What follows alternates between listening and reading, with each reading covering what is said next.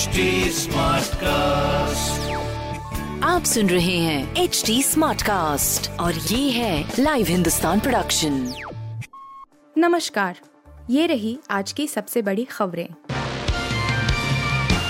पटियाला में शिवसेना और खालिस्तान समर्थकों में पथराव तलवारें लहराई तनाव। पंजाब के पटियाला के काली देवी मंदिर के पास आज शिवसेना और खालिस्तान समर्थकों के बीच तीखी झड़प हो गई।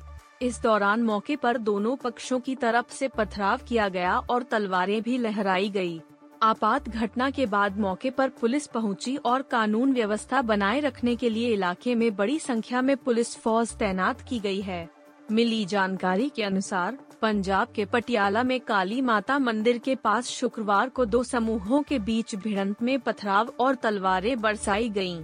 यह घटना तब हुई जब शिवसेना पटियाला में खालिस्तानी समूहों के खिलाफ मार्च कर रही थी। रैली के दौरान सिख संगठन और शिवसेना के सदस्य आपस में भिड़ गए। भीड़ में से कई लोगों ने नारेबाजी भी की, जिससे इलाके में तनाव बढ़ गया। ताकि पटरी पर आए कोयले की सप्लाई, रेलवे ने रद्द की 42 पैसेंजर ट्रेनें। देश के कई राज्यों में ब्लैकआउट और आउटेज के बीच बिजली संकट गहरा गया है। अब इस कम स्टॉक से निपटने और कोयले की गाड़ियों की तेज आवाजाही के लिए देश भर में 42 यात्री ट्रेनों को रद्द कर दिया गया है। इन ट्रेनों को अनिश्चित काल के लिए रद्द कर दिया गया है। रेलवे अधिकारियों ने आज कहा, थर्मल पावर प्लांटों में कोयले का स्टॉक तेज़ी से घट रहा है। रेलवे कोयले के परिवहन के लिए युद्ध स्तर पर कदम उठाने की कोशिश कर रहा है और कोयले को बिजली संयंत्रों में ले जाने में लगने वाले समय में भी कटौती कर रहा है।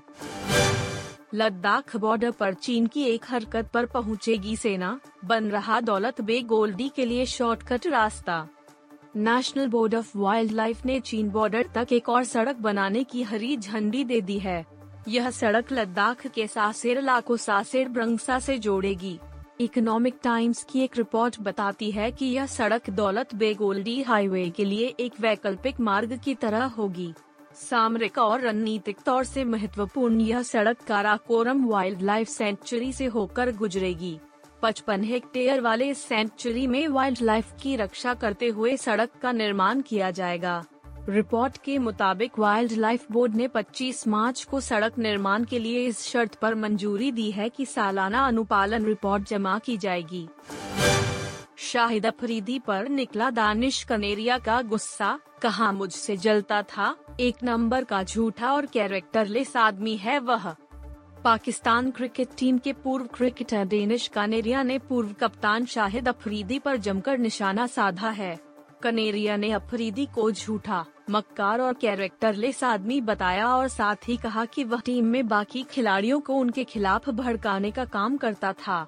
कनेरिया को 2012 में स्पॉट फिक्सिंग मामले में बैन किया गया था। कनेरिया ने पाकिस्तान की ओर से 2000 से 2010 के बीच इकसठ टेस्ट और 18 वनडे इंटरनेशनल मैच खेले हैं। दानिश कनेरिया पाकिस्तान की ओर से खेलने वाले महज दूसरे हिंदू क्रिकेटर रहे हैं। शोएब अख्तर ने कहा था कि उनके साथ टीम के खिलाड़ी भेदभाव करते थे। कनेरिया ने न्यूज़ अठारह पर कहा, शोएब अख्तर पहले ऐसे खिलाड़ी रहे जिन्होंने इसके बारे में पब्लिक में कुछ कहा। मैं उनको सलाम करता हूँ कि उन्होंने ऐसा कदम उठाया कि कैसे हिंदू होने के नाते मेरे साथ भेदभाव होता था। इरफान खान को याद कर भावुक हुए बेटे बाबिल, फ़ोटो शेयर कर कहा, अब भी तैयार नहीं कि आपको भूल जाऊँ।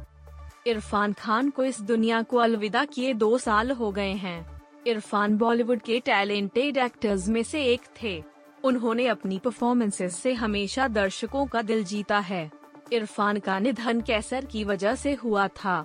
इरफान को हमें छोड़े हुए भले ही दो साल हो गए हैं, लेकिन उनकी यादें और उनकी शानदार परफॉर्मेंसेज आज भी हमारे दिल में बसी हुई है।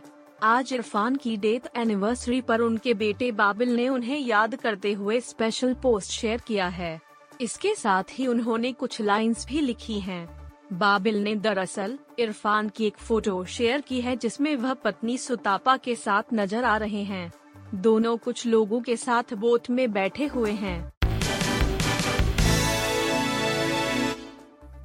आप सुन रहे थे हिंदुस्तान का डेली न्यूज़ रैप, जो एच टी स्मार्ट कास्ट की एक बीटा संस्करण का हिस्सा है। आप हमें फेसबुक ट्विटर और इंस्टाग्राम पे एट एच टी या podcast at Hindustan Times dot com पर ईमेल के द्वारा सुझाव दे सकते हैं आप सुन रहे हैं एच डी स्मार्ट कास्ट और ये था live Hindustan production smart Smartcast.